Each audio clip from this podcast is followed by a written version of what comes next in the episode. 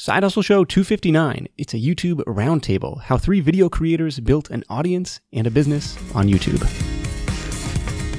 What's up? What's up? Nick Loper here. Welcome to the Side Hustle Show because progress happens just beyond your comfort zone.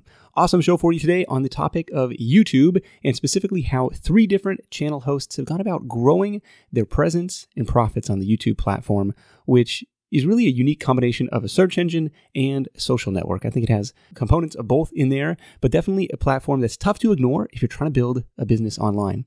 So, in this episode, you're going to hear from three esteemed panelists I invited to join me. They are Jon Shanahan from The Kavalier and thekavalier.net. That's Kavalier with a K. In both cases, it's a men's style, a men's fashion channel. To meet uh, Pete Sveen from DIY Pete and DIYPete.com. It's a home improvement channel and Matt Tran from Engineered Truth and engineeredtruth.com, which is kind of a career advice channel. You'll hear them introduce themselves in just a moment so you can get to know their voices. But my goal here was to showcase three very different approaches to YouTube in terms of content and monetization, and also in terms of you know where they're at in their journey and audience size. So stick around to hear how these guys have used the free YouTube platform to grow significant followings and significant income streams and their advice on how you can do the same. Notes and links for this one, along with a free downloadable PDF highlight reel summary of this episode, are at sidehustlenation.com slash YouTube panel, all one word.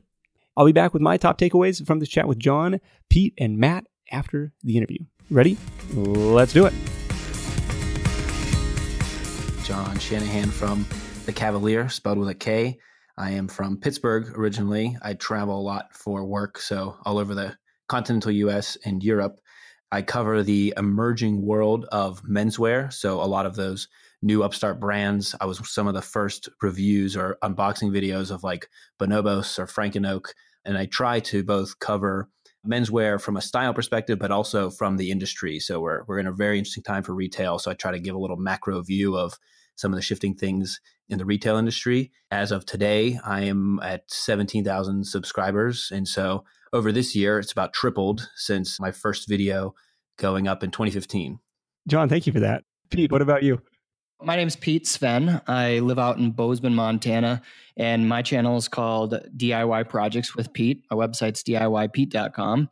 And my channel and site are all about do it yourself projects and home improvement. So I make all sorts of things like patio bars, concrete counters, Adirondack chairs, and then I fix things around the home and do renovations. So, kind of a lot of different things. If you're into doing things with your hands and a maker, that's what my channel is geared towards. And I'm at 173,000 right now for subscribers and started January of 2014. Very cool. Pete, Matt, what about you? My channel is called Engineered Truth. They could check it out at youtube.com slash engineered truth or go to my website, engineeredtruth.com. I help with realistic career information so what I do is I interview people about their careers to talk about what it's realistically like, the good and the bad, and I also give my own opinion. I started off talking about mechanical engineering because that's what I studied in school. Ended up not liking it, and so now I do YouTube full time. I started in August 2011 as a hobby, and now I have 266,000 subscribers. 266,000. You're YouTube celebrity. You guys are all YouTube celebrities compared to me, so I'll take that. I'm curious about the publishing schedule. These types of videos can take a ton of time to produce. So I'm like curious about you know what that content calendar looks like because i know jon you sent me an email that you're trying to publish every day this year right yeah i've published for the most part every weekday and so i'll record a lot on the weekends and then i take the footage with me on my trips i'll edit them and post them throughout the week because i have like a spray and pray strategy on my videos so i try to get as many up as possible without doing too many because YouTube does reward you if you have a lot of people that click on your notifications. So I try to find that balance between frequency and then also quality. What do you mean by spray and pray? Just like trying to, well, I'll let you explain it. The main way that I have acquired an audience is through YouTube SEO. So if you search a lot of the brands that I've covered on the channel, I'm the number one search result for there. So I try to cover as many brands as I do in the fashion space. And so trying to make sure I have a video for each brand, or if you hear about a company and you want to know more about it, that's me right there talking about it because I've already bought the product, talked about it, and let you know if it's worth your money or not. Okay. Okay. And Pete, how often are you putting out new content?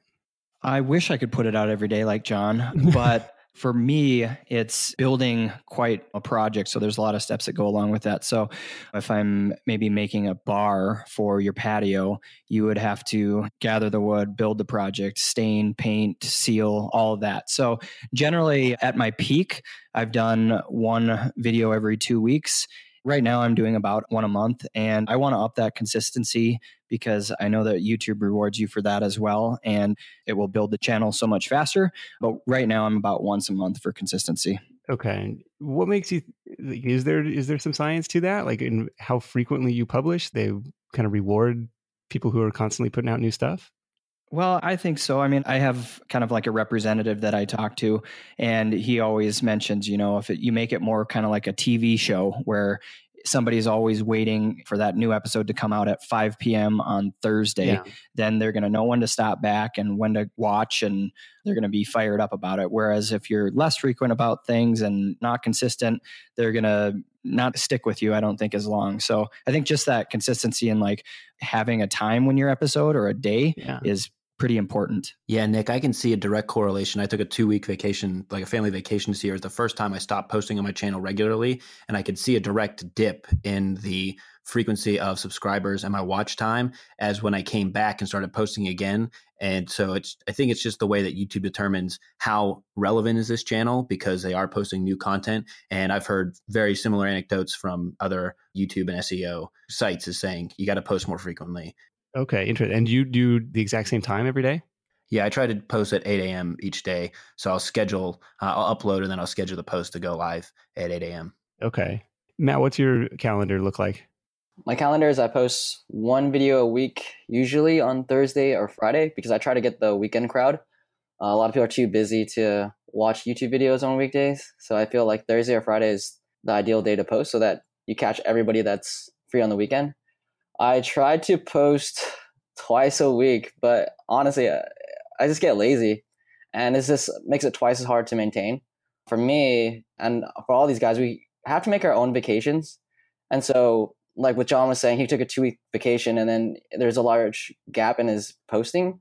So for me, it's like okay, I'm going to do one video a week consistently, and I, in some ways, I have to create my own vacation. So I may have to create four videos in a row and then schedule it so that I can take a month off and for my lifestyle, I'm a believer in the four hour work week. So I just can't do a 40 hour work week. So one video a week works for me and it works out, you know, and my channel makes a solid, solid income. So I don't have to post too often. Living the dream. We should note that Matt's coming to us from the Philippines right now. So he's on the far other side of the world. It's a very global, a global audience here. I'm curious.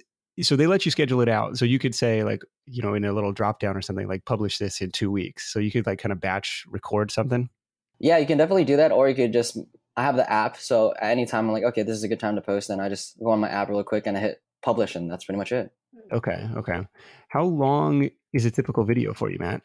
My typical videos are between 10 minutes to 15 minutes. I found that to be the sweet spot for my audience, but everyone's different. I feel like once someone sees 20 minutes on a YouTube video, though, it's in their brain, they usually say, oh, this is too long, and might click out before even giving it a try. Yeah. Okay. With 10 to 15 minutes is still longer than I'm might have expected. I feel like, you know, years ago it was like, it's got to be under three minutes or something. And I've kind of heard the opposite of that lately, where they seem to be rewarding the total watch times, which is kind of favoring longer videos. Jon, have you seen similar?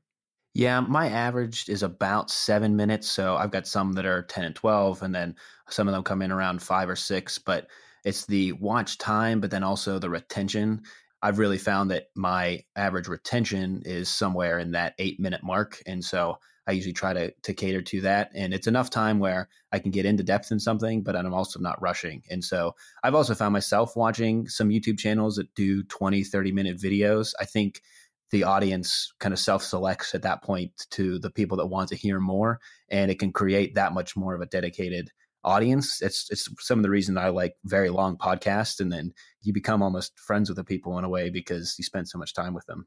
Yeah, it's kind of like if your first episode is three hours long, it's like you know there's a big hurdle for somebody to come over. But if you're once you've kind of established that relationship, yeah, I'll, I'll tune in for three hours if I if I really like you. It's a long time for a video though. It's like to be sitting in front of the screen.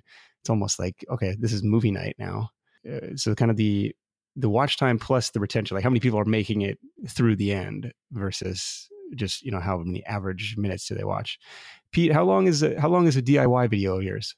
My videos are typically between eight to twelve minutes, and for footage, I'll have generally between three to five hours total and then I'll cut that down. So it's not elaborate editing by any means. It's just uh, taking a lot of footage and cutting it down into short clips and then speeding things up.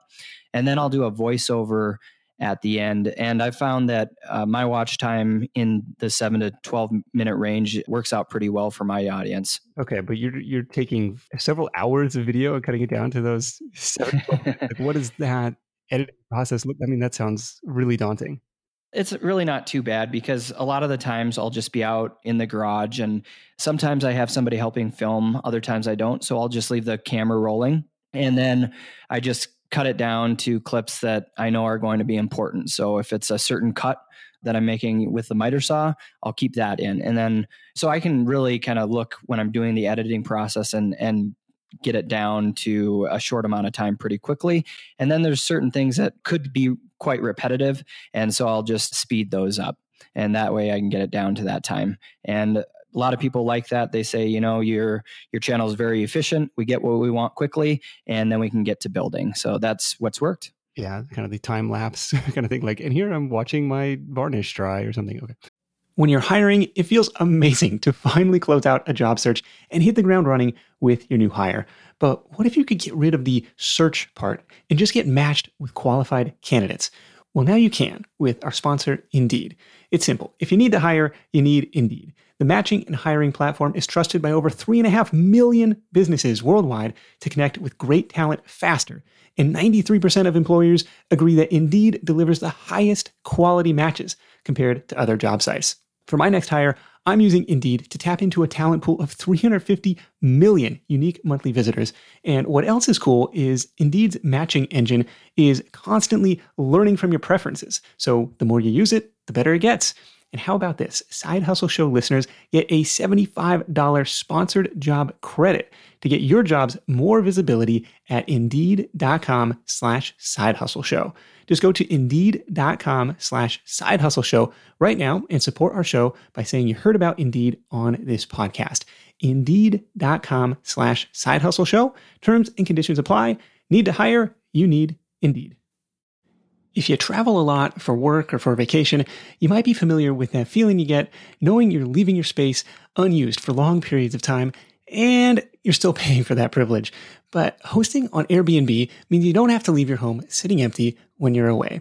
Being an Airbnb host isn't just a way to earn some extra cash, it's a chance to share your space and make a guest's vacation all the more memorable.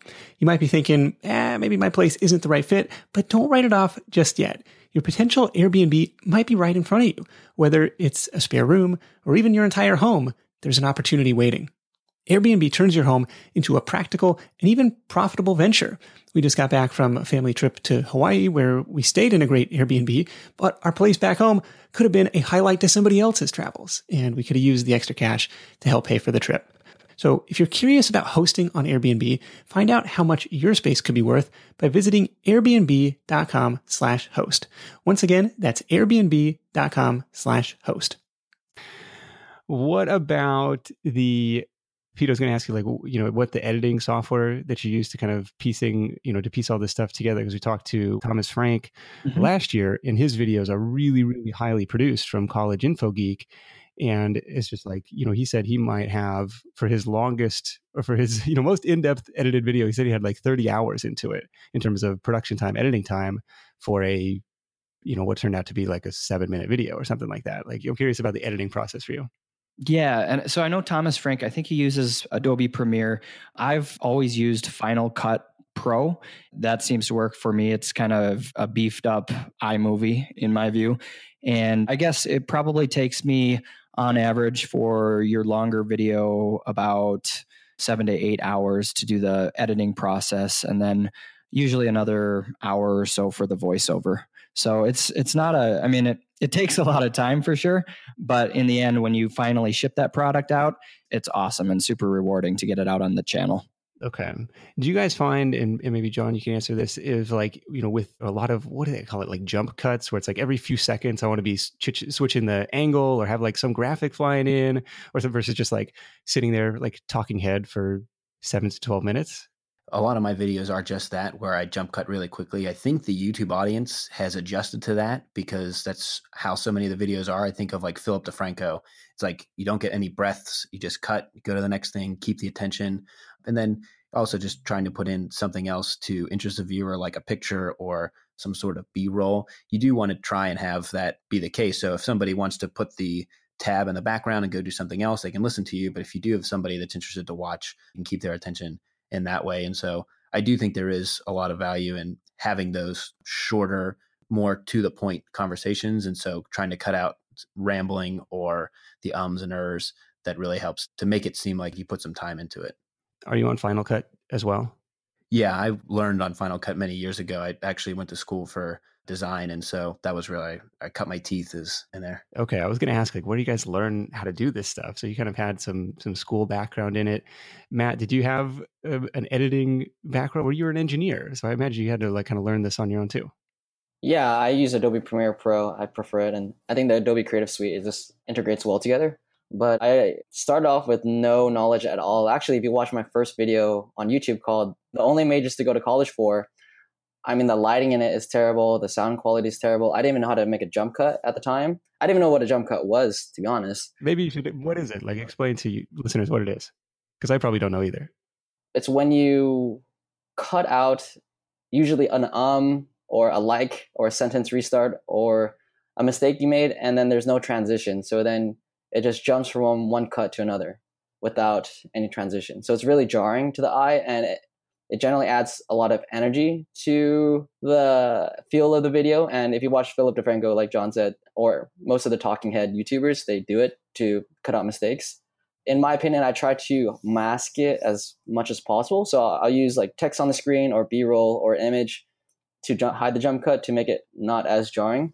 My audience personally finds it kind of annoying, but I mean, every audience is different. So I try to only put one every 30 seconds or so at the most frequent that has been a good thing for you as far as bringing additional energy to your videos then or? I try to avoid jump cuts as much as possible. I only put it in as a necessity. Okay okay. It doesn't really vibe with my audience. Mm-hmm. i think it vibes with the younger audience but my, my audience is a little bit more mature. Okay okay. Okay so you kind of have longer segments between cuts and graphics and stuff? Yeah i try i try to leave longer cuts between just because it's definitely in style but you know that's also to a certain point. Like if you do it too much if you're doing it unnecessarily or in between sentences. That's the most important thing is for a single cut, you want to put the jump cut at the end of a sentence if you're going to do it, not not in the middle. Otherwise, it's really jarring. Yeah. So Matt, I'm curious between so from this first video in 2011 with the horrible lighting and the horrible editing, it's like the the only majors you should go to college for. What have you seen that's grown that subscriber base you know, over the course of six or seven years to the 200,000 plus that you're at today? I think Jon touched on this too, and I think a lot of YouTubers who are niche do this accidentally, but we target very specific keywords that don't have a lot of competition. My first popular series was is blank a good major? So the first one I did was is mechanical engineering a good major? Is computer science a good major? Is electrical engineering a good major? So I was targeting these keywords and even if you type mechanical engineer, electrical engineer, or aerospace, or any of the a lot of college majors, I'll show up as the number one video because I was targeting keywords that aren't so popular on YouTube. Okay. And so that gives you an opportunity as a smaller channel to get that to actually get some views because you're now you're searchable. And I think that's one of the most key things about being a YouTuber is to make sure you target the specific keywords and rank high only for the keywords that you care about, and to make it a sub niche. Like, okay, I'm I did careers but within careers, I targeted individual majors within those career information. Okay. So that was the most critical thing. And almost even inside of that, just kind of like engineering majors or engineering careers. Yeah, right. And then now that I have some popularity, now I can make a video called how to prepare for a job interview. And I think if you type into that into YouTube, I'm the first video. Wow. Or how to teach yourself how to code, a very broad keyword. But since I have that authority now, now I can rank as number one. And also the video is good too. The video can't be bad. Sure, sure. Did you use any tool for like the keyword research to find out that those were low competition keywords? No, I, all I did was I just typed those keywords into YouTube and saw my competition, kind of research what was currently out there. And so when I typed in mechanical engineer, there's a lot of, I guess, hype videos to encourage people to study mechanical engineering, but there's no videos talking about what it's really like. And so when I made my video, I knew I was going to be the first one, and that that always helps to be fresh content. Okay. Is there something that you look for, like in the competitor videos? Is there like, well, they're not targeting the same kind of person that I am, or like their video is only 40 seconds long, or like is something on that where you're like, okay, this is something that I can that I can target?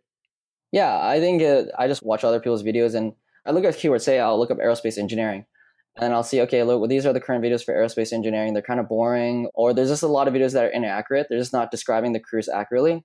So that's, I mean, that's always an easy thing to target. Is just grab someone, tell them like, yo, I want you to be honest about what it's like being an aerospace engineer, the good and the bad. And honestly, I'm usually the first person or the only YouTube channel that talks about the bad parts of each career, and I think people really appreciate that because they want to know what they're getting themselves into. They're going to be doing it for their whole career. Okay, and you're bringing other you're bringing aerospace engineers on to talk about that, like in an interview format. Yeah, that's most of my channel, and then about once every four videos, I'll make a talking head channel where I, I talk about something. And recently, I've been getting into like investing, investing. So okay, once every month or so, I'll make a video about investing. Okay, okay, that's a natural. I mean, that's kind of like in the in the realm of kind of career stuff. It, you know, on the personal finance side of things. Yeah, yeah, yeah. So it resonates with my audience sometimes, but people take money very personally. So when you talk about money, it's like religion and politics. People take it so personal. So I got, I, I get heat for it, but I still think it's worth it. Yeah. Okay, so kind of targeting the SEO play at the beginning. Pete, what grew your channel at the beginning? I think my video grew originally just from kind of searching some of the more popular projects out there on YouTube and seeing that there wasn't, for instance, a video on doing a farmhouse dining table. And that was one of the most popular projects on all these different DIY websites. And so I made just a down to earth, really simple video on how to do that. And that was kind of my first one that snowballed and gained some traction. And then I kind of focused on concrete because that's kind of my background. And so I started making concrete videos on concrete counters and tables because that was a niche that hadn't been filled. And so I was able to rank pretty easily and come out up in the search results for those categories. So just I think doing some research on what some of those projects that are the most popular, like on Pinterest and everything, and then just creating a video about it. That's what worked in the beginning. Okay, that's an interesting way to go kind of cross referencing what's popular on websites, on Pinterest, but saying, okay, maybe it's not on YouTube yet. Maybe it's like a trend that just hasn't hit the YouTube universe yet. And then you said focus on concrete. Like, did you pour concrete in a previous life, in a previous job? Like, what, what's that about? so actually, I was watching the DIY network in college and kind of saw this new trend for concrete counters and decorative concrete, how it was real popular down south and in some other countries like Mexico and Argentina and those areas. And so I thought, wow, this is cool. You know, people can build their own countertops affordably, yeah. and there's really not much content on it at all and the content that was there was real dated or just wasn't real DIY friendly. And so I actually had a concrete business for two years back in the day. And so I took a lot of that knowledge that I had learned from that and then applied it into these different videos and just made it fun and DIY friendly and kind of broke it down step by step. So really anybody can create something out of concrete and they don't have to be an expert at it. They can, they can watch my videos and figure it out. Okay. Now, when you're playing the YouTube SEO game, like how are you converting those views into subscribers? Or is it just kind of a call to action at the end of the video? Or people like, dude, this guy's awesome. I got to check out the rest of his stuff? Well, for me, call to action has worked best at the beginning of the video. So a lot of times I'll just do a quick intro and say, you know, welcome to my channel. Here's what we're going to build today. Let's get started. But I'll always ask if you enjoy this video, please give it a thumbs up and subscribe. So I try and do that before now because I've seen a lot better results as far as people jumping on as subscribers. Other things I do each and every month are contests on my website where I'll give away say $300 worth of tools and then I'll I'll make it so if they sign up they have to go through these different steps and one of them is to subscribe on YouTube and to join my email list and to do these different tasks. So giveaways have actually been a pretty good factor as well. And then I think okay. just people watching the videos and you know deciding they want to watch more and so they'll subscribe i guess. Okay so there's there is an element of email list building at least for you. Matt do you do the same thing like to try, try to drive people off of youtube and onto an email list? Uh, I tried it before but i don't have an email drip so i have an email list and I, I try to drive people to it. But for me the sales funnel has worked better when i just funnel people from we'll say a specific video like aerospace engineering to uh, a money making video. So I'll make a video that's what I call content marketing. Like it's just content, and that's just with the intention of just getting views. You can lead it see as like a lead generation, and then at the end of the video, I'll put an annotation or end card, or just direct them to a money making video. And so I find that to be a lot better process for me than the email, just because they're already on YouTube, and so they just kind of chain through the the videos and then they're like, oh, I want to buy this digital product that Matt sells once they get to the second video. Okay, well, tell me about this, these these money videos. Like, so what's ringing the cash register for you on the Engineer Truth channel? About eighty percent of what I make, which is ten thousand dollars a month, comes from selling one course created by Seth Hims. It helps people get a job in digital marketing. It's called the Blueprint Digital Marketing Course. So yeah, about ten thousand dollars a month comes from that, and so he emailed me a year and a half ago asking me to promote it, and I was very skeptical at the time. So we did one interview, and I just figured it's not going to sell anything. And oh, two weeks later, I checked my mail, and I have a check from ClickBank. Open it up, and it's three hundred dollars. And at the time, that was a lot. I was surprised. Yeah. And so we kept doing that, and then two or three months later, someone emails us saying they got a job for forty five thousand dollars a year from the knowledge they got from the course. Wow. So, oh my gosh, we have to do a video testimonial with this guy. Yeah, yeah, yeah. That's a nice testimonial. Yeah, exactly. You know what's funny is he he actually emailed us asking if he could do a video testimonial.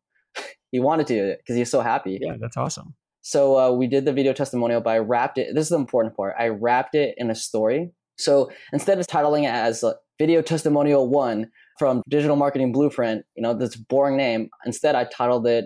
Actually, the salary is thirty-eight thousand. Thirty-eight thousand dollars salary in two months in digital marketing, no degree required. And so in that video, he just tells a story. And then as soon as we publish that video, our sales doubled. And so my strategy now is I'll post about seven regular videos, meaning I'm not trying to sell anything in them. Okay. Non money making videos. And then once every two months or once every eighth video or so, then I publish another testimonial. And that's pretty much how I, I make money. So then from my non money making videos, I'll funnel them to the money making videos, which is basically just a video testimonial for the digital marketing course. Okay. Okay. Does it stress you out to have 80% of your income coming from one product? No. so I do try to diversify. I try to promote different products, but honestly, nothing sticks. Nothing sticks as well as this one course. I mean, before this course started selling well, I, I probably tried to sell about 10 other courses and tried about uh, 10 other monetization strategies. Yeah. And this one makes me significantly the most money. And I built a really close relationship with Seth. he, funny enough, he's actually here in the Philippines with me. I actually got him to come to the Philippines with me, okay. the creator of the course. And he's, his room is about like two doors down from mine. So we built up this really good friendship. So I'm not really worried about all of it coming from from one source just because him and I are really good friends and we both have our best interests in mind because we do a 50-50 split. So whatever I make, he makes, and and we will obviously want to try to make more. Sure. All right, fair enough. Well, I want to circle back on some of the the monetization stuff in a minute, but I got to ask Jon, what's grown the subscriber base this year? What do you think's tripled the subscriber base for you this year? A big one of that is the spray and pray approach. So the first year, I really was I was posting once a week, and I was just putting up some of my favorite brands, and then I had one video that I covered a subscription service, and that video was watched four times more than any of my other videos, even combined. And I realized that the more I covered additional companies, the more I'd be found in search. And so that really played into the strategy. And so then this year, I was like, all right, I'm going to post every day. I'm going to post as many brands as I can because that's what people are interested in. And for me, it's you live and die by the machines, you live and die by the algorithm. And so the chances of my video getting put into a suggested video on a much larger channel related to fashion increase with the more videos I have and the more brands that I cover. Okay. And I can see that a lot of those are coming from much larger channels suggested as a video people come over they like the video and they stick around and subscribe and so to me, it's just about having that consistency because YouTube looks at my channel and says, all right, this guy's posting a lot of stuff. People watch his videos. We should recommend him more and just keeps the wheel churning. So, what's an example of that? Like, hey, I got my Trunk Club subscription box and here's what was inside of it? Yeah, a lot of what I did, I mean, primarily when I started, I read a statistic about how many unboxing videos were on YouTube. It was like, even in 2014, it was like tens of thousands of videos. And when I went to look for, it was all in the women's space. So it was a lot of women doing shopping hauls, opening makeup boxes, and there really weren't many guys doing it, but there was a lot of companies popping up in that space that were providing subscriptions or new companies opening up clothes. And okay to me it was like how do you know if a if a product is good? Every company's going to tell you their product is good but there was nobody to me what i really liked one of my favorite sites is the Wirecutter and the sweet home and their approach to saying all right we got the best person in this industry to test out 10 leather gloves and they're going to tell you which leather gloves to buy. And that's what i always found in myself trying to do is all right you want to sign up for a clothing subscription service? I'll tell you which one is the best out of the six that are out there because i've already tried them all and i know what the best value is and which has the best customer service because i've tried them all. And so okay, i try to take okay. that approach with subscription boxes and if you want a really good cashmere sweater if you want really good shoes for a certain price so that's really the the trust that I've tried to build with my audience is about like, look, I don't take sponsored videos. I'm just trying to give you the best information I can. And then you have affiliate relationships with these brands, with these companies. How's the monetization look for you? Yeah, so I, a lot of the companies that have started as these like pure play ecom companies have it's right on their website when you sign up they say hey give your friend $25 we'll give you $25 and i started using those so now i'm bringing in between four to five thousand dollars a month just in affiliates through my channel because i am ranked so high. So i don't have a lot of subscribers but i have a lot of people that find my videos. They watch them and then they go through the affiliate links. And right now what i'm trying to figure out is is my revenue income going to grow proportionately to my channel income? Because now that I do have a fairly sizable base in the menswear space, I'm getting a lot of offers for sponsored videos. I haven't really taken many of them. I've continued to do affiliates, but as the channel grows, I'd like to diversify out of just the affiliate space and start to do some more sponsored videos with not necessarily clothing brands, but uh, like I'd like to work with car companies or something bigger so that I could remain editorial independent for, for the clothing brands, but then also be able to support the channel four or five grand a month on the side. That's awesome. Yeah, that's my that is my side hustle. I love it. I love it. Do you have the uh, YouTube partner ads turned on, like the AdSense ads? No, and I, I kind of laugh when I see a lot of this about the demonetization and everything because I've have never thought that people coming to watch my videos to learn about clothing need to spend a few seconds seeing an ad. And so I also know that you need much larger numbers in order to, to really see any significant income from it. So I've never even turned those on for my channel. And um, I still don't feel like I have to now that all of the adpocalypse and the demonetization has happened. So now I'm not affected by that stuff. What's the adpocalypse? I haven't heard about this. Several months ago, there was advertisers that were put in front of like ISIS videos. And then the media covered the fact that technically this company supported ISIS because Google ran ads on an ISIS video. And then Oh, YouTube oh, lost a bunch of advertisers. They all play saying, I can't be advertising if I don't know where my money's going. So YouTube introduced a new algorithm to look at what type of ads are running and what videos there are. And so now, if your video is deemed inappropriate to certain audiences by YouTube's algorithm, they'll demonetize you. And people call that the adpocalypse because a lot of channels saw overnight, they saw a reduction by 50 to 80% in revenue because half of their back catalog was taken ads off of, and that's their livelihood. Ouch. Yikes. Pete, are you running these YouTube ads or what's bringing the cash register for you? I still am doing the YouTube ads. Were you hit by adpocalypse? I don't think so so much. I mean, just with a little bit less consistent posting recently, my ad revenue's gone down, but at its highest point it was 2000 a month and right now it's about 13 to 1400ish. And so that's not something I pay that much attention to, but right now sponsorships are a big deal for me and I'm I just got a new home and so I'm doing a big renovation project because it's an older home and so working with brands like for the kitchen I'm working with a national cabinet company a company that's sponsoring all the appliances so that's been a big deal. I also push a lot of affiliates and I have an email list of about 85,000 people. And that's been a big sales tool for me, just keeping people up to date on different projects and then letting them know about plans that they can download and items that, that might be a good fit for them if they're looking to start their own business in the DIY industry. Like if they're looking to sell some of their crafts, they can maybe get set up with an e-commerce store. And so I kind of recommend things like that. Okay. Yeah, and then I also I have a couple different courses that I'll push people to if I see it's a good fit for them. What are the courses about? One is about concrete counters, and then my other one is about building basically an online platform in the DIY industry. Oh, okay. Those do well, and then actually I found out about these ads on the website. I used to do like AdSense, and I think it made a couple hundred dollars. And then I found out about these companies like Mediavine and AdThrive, and I switched over to them. And now that makes between three to five thousand per month just from these little ads that are on the website. So I think we all have a lot of different pieces of the pie that add up. Yeah. And so those are some that work for me. There's a lot going on there. Um, a lot to unpack. I'm curious, at what point did brands start reaching out to you in terms of the size of the channel or what point did you feel comfortable reaching out to brands and say hey i had this channel i'd love to do a sponsor video when I had about 10,000 subscribers, Glidden Paint and NFL.com reached out to me and asked to partner for two videos. And that was a paid sponsorship plus all the materials I needed. So that was my first sponsorship. And then as I've grown, especially once I got over 75,000 to 100,000, then a lot more sponsors have come my way. And at least in the DIY industry, I can't even keep up with it. There's a lot of sponsors, and I unfortunately don't have enough time to be able to work with everybody. But yeah, that's been a, a really good fit. And especially with renovations, man, I'm, I'm saving a ton of money and it's just a good fit all around.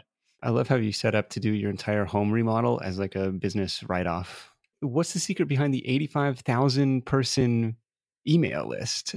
That's a gigantic number of subscribers. What are you using to incentivize people to sign up for the email list? to join my email list my main drivers are my a lot of my plans are free and those are my lead magnets and so if somebody watches the video and they want to actually learn how to build a project then they have to go to my website and then from the website they can then download the plans the plans all are in just a automatic delivery program and they have the option to donate. So people can donate for the plans but they are free if they enter a zero. And then all those people that download the plans which comes to be about 200 per day on average wow. then those all join my email list. I really like pete's monetization. It's, it's everywhere. Everything is so slick yeah, he's got yeah. I mean, like each slice of the pie. I love it. yeah, yeah. It's fun to hear how everybody does it. You know, we all do it differently, and there's definitely a lot of things I'm looking to learn how to improve on, and so it's fun to hear what all you guys are doing too. I think the commonality is that none of us are relying on YouTube ad revenue, mm-hmm. and so I made a video talking about how much I made, and people didn't believe me because they they're saying, "Oh, you don't get enough views to me banking twelve thousand or thirteen thousand dollars a month from YouTube." I actually even explained in the video like only three thousand comes from ad revenue, and then ten thousand comes from selling that one course, and yeah, I get a couple hundred from a couple other affiliate related things. So when people see the views, you don't know how much that YouTuber is making because each niche is worth a different amount. Like DIY niche, I could see a lot of potential for selling stuff because people have to buy the supplies, right? Mm-hmm. And then there's a lot of opportunity for information products because you're teaching people. And so when people consider how much a YouTube channel could make, they got to consider that entertainment channels and political channels, they'd have to get 10 times, maybe 100 times more views to make the same kind of money. Than a teaching channel. Than a teaching channel. Yeah, a, a political channel could very potentially need about 100 times more views because anytime they put a political keyword in their title of their video or they talk about political stuff, YouTube will generally demonetize that now, so they won't be able to monetize. And also, if you're a subscriber watching a political video, it's pretty unlikely that you're going to buy something from them unless it's kind of like a donate to support our cause or something like that. Plus, it's not not as likely to be an evergreen topic as hey, how to make a concrete countertop. It's going to be the same this year, same as next year. How to, you know, his mm-hmm. aeronautical engineering, a good major. Hey, it's probably going to be the same for the foreseeable future. It's, you know, what happened in last night's debate is nobody cares next week, you know? Mm-hmm. Yeah, I would generally stay away from making a political channel or making an entertainment channel, unless for entertainment, like you're really that funny. But the problem with being an entertainment channel is that you're really not going to inspire people to want to buy something from you because it just like, oh, I'm entertained by you. Like, and what the most you could usually sell is a T-shirt, which I mean, you're going to make like a couple bucks off per, per sale. It's, it's going to be tough to make a lot of money. And even when it comes to AdSense, I've learned that even just in the fashion space, if I do a video on watches, my ad rate on the video about watches is going to be almost twice that of something just like a typical fashion. So even within the niches, there's different rates for ads within those. And so, like Matt's saying, if you're just a general audience, if you're just general comedy, you're going to need way more views than you would if you are in something like DIY, where you have advertisers that want to get out in front of those people because they're in a specific group of people. Interesting, Jon. Are you getting any ideas from from Pete or Matt on how to diversify that income pie? Oh my god, I would love to do more lead magnets. If I had the type of engine that Pete's got going over there, I'd be uh, I'd be pretty jazzed. But that's really good stuff, Pete. So, Pete, I was going to ask, what's the system on your website that's kind of like set up to deliver all of those? Like, what's the behind the scenes tech? Yeah, I mean, there's a lot of programs out there. I just came across it was a recommendation from a friend. It's Gumroad, and it's Nathan Barry who developed it, and I, know he also has ConvertKit, and so I use both of those. Like ConvertKit is my email platform, and then Gumroad. I like Gumroad because it gives you the ability to ask for a donation, which is kind of cool because it's just a lot of people they feel bad for taking it for free, or they just want to be able to say thanks. You know, like this really helped me, and so it gives them the option to donate if they want. What percentage of people do that? I would say less than 1%, but Oh, okay. yeah, I mean it's it's well maybe a little bit more than that. Because you're like heavily advertising, like, hey, this is totally free. Just put zero in. But if you want to donate, you can. Absolutely. But I've had people that have given me $50 when I do get the donations and the donations are anywhere between about 50 to 150 per day. And so it's usually like a dollar, $5, $10 or 15, sometimes 20. Yeah. So it just kind of varies. But that ConvertKit basically they put in their email and it sends them the plans right away and then they're on my email list. That's actually a genius way to do the lead magnet. So it's through Gumroad and it's like, hey, this is free. But if you want to donate, if you found some value through the channel, hey, you can throw me a bone. You can add in a donation, suggested donation, whatever it is. I think that's a really smart way to do it. And then that connects to ConvertKit and then somebody's on the email list. How often are you emailing everybody or is it more segmented than that? So I have some segments like basically if people sign up, then they get some intro emails and then tools I recommend, projects they need to check out. I think that goes out once per week for those automated series. And then I email every time I do a new project. It generally turns out to be about every two weeks is when an email goes out. And it's really beneficial because just reminds people, hey, you know, I'm still here. There's still a website, there's projects to check out. And so it gets a lot more traffic back to the website. It gets more plans downloaded again. And it just kind of starts to snowball every time I send out that email. Yeah, start the snowball rolling because it. My understanding is like, especially as soon as you hit publish, if you can get a bunch of views, especially complete views, and I even read something was if you can get people to like and comment and watch all the way to the end, like as soon as you hit publish, then that's going to play well to that video in the algorithm. And it sounds like with an email list of eighty thousand people, you got a you know a built-in advantage over somebody who's who's brand new. Now, Jon, have you seen similar like when with your videos? Like, do you ask your existing fan base to do anything to try and boost them up in SEO, or it's like, hey, I'm publishing every day, I can't make that ask.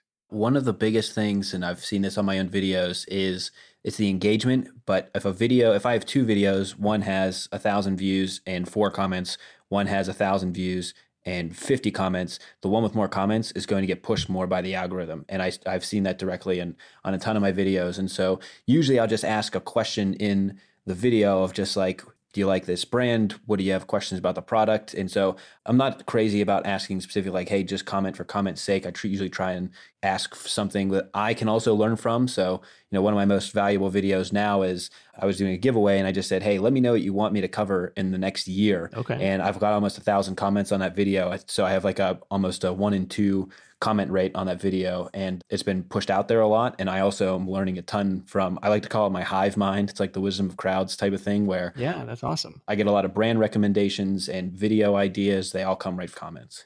You ever gone back and deleted a video, said this one is just not performing, I want to redo it just to see what would happen?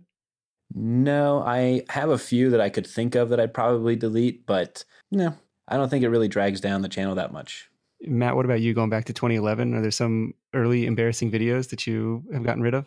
Absolutely. so uh, in the beginning, I was still finding my niche, and so I experimented. I think I made some dating advice videos back in the day, so that's how to go. Plus, also doesn't help that I think any dating advice gets demonetized. Okay. So I, I think any dating channel out there is gonna have a have a tough time. I look back and I deleted everything that was not career related, and I think I've left all the career related stuff on there. And then also I deleted some of the live streams. So once in a while, I'll just live stream with my audience and I'll just chat with them just to talk with my the people that the subscribers that really care enough to to chime in live. And some of those uh, I'll delete right away because you know they're the value in in those is that they're live, and so not a lot of people watch them after they're not live anymore. Oh, okay. I, I should ask you guys about the live um, element to it. Like, do you record anything for Facebook Live and repurpose to YouTube? I tried to do a Facebook Live once, and I got I think I got a total of two viewers, so I stopped doing that. so so uh, now I just go live on YouTube. I don't think it's a requirement at all for any YouTuber. I, in some ways, it could actually hurt your channel because the quality on a live stream is not as not as high. Yeah. But I just find that it's for my audience, they like to talk to me like once in a while and also ask questions, and that's the most important part. Is like they could ask questions and then get a direct answer from me, and I feel like makes them feel a lot more connected to me as a person. Yeah, it's like here's office hours with Matt. That makes sense. Jon, you ever do like a live unboxing, or do you want to you know, only publish the kind of like the polished finished product videos? No, I do try and go live about once a month, and it's the same thing where I try to do more Q and A because it is that live thing, and then those are ones I usually don't leave up on the channel for the same reason. I mean, if people miss it, I usually leave it up for a day or so so people can find it, watch it if they want to. But that live engagement is all just about relationship building and making your audience feel connected, which I feel connected through the comments, but even more so whenever I'm able to directly interact with them on the live streams. Okay, and then you delete that one after a couple days. Yeah, I think I think they're just unlisted on my channel. I usually don't delete them. Okay, I'm like a digital pack rat. I mean, you should. I have hard drives, hard drives full of stuff. It's just it's not good. Fair enough. Fair enough. Yeah, I think building trust is so big for influencers because so many influencers are like, hey, look at my Lamborghini. the first time you ever see me is through a Facebook ad, especially for a knowledgeable audience or a younger audience who's in tune with how Facebook and YouTube work and with advertising. If the first time someone sees you is through a Facebook ad, I think it automatically builds untrust. Yeah, untrust. It already makes you seem untrustworthy. And so I think people like to find you first, either through a referral or through their own searching. And then if they see a Facebook ad of you, it makes more sense. And so it's with that, live streaming with someone and talking with them, there's nothing to hide behind. There's no editing to hide behind. There's no retakes. There's you live. And when people get to see you being live, it builds a, a lot of trust. And I think that's that's when it's a lot easier to get people through a funnel. Yeah, that's why it's scary to do live stuff. I want to go back and edit it afterwards. Very good, guys. Again, I'm joined by Jon Shanahan from The Kavalier. It's thekavalier.net. You can find him on YouTube as well. Pete Sveen from DIY Pete and DIYPete.com. And Matt Tran from Engineered Truth on YouTube, EngineeredTruth.com. Let's wrap this thing up with you guys' number one tip for Side Hustle Nation. Doesn't have to be YouTube related. Let's kick off with Jon whatever you want to do, if it's a YouTube channel, if you want to start a craft, if you want to take one of Pete's courses, whatever you want to do, if you have the idea, just start doing it and don't delay. Like anybody can put up unboxing videos on YouTube, and there's a lot of people that probably thought of doing it, but because I pulled out my iPhone, I sat in my room and I just started doing it, then it got into a rhythm and then I started to improve a little bit and I'm just about as good as I was when I started but because I now have this library and this trust if I never would have posted that first video then it would still be an idea in my head and it wouldn't be this awesome way to build out my wardrobe and, and have a really cool audience. So I think whatever you have this idea of doing just start trying to do it and then you'll get feedback and then you'll figure out if it's right or not. But for me it's just start right now I love it. Who would have thought unboxing videos would be such a thing? But way to way to jump on it. Pete, what about you? For me, I just find we all get caught up day to day with all of our different tasks we need to do and things that we have going on. And for me, it's just been important to schedule an afternoon once a week to just go out and do something I enjoy.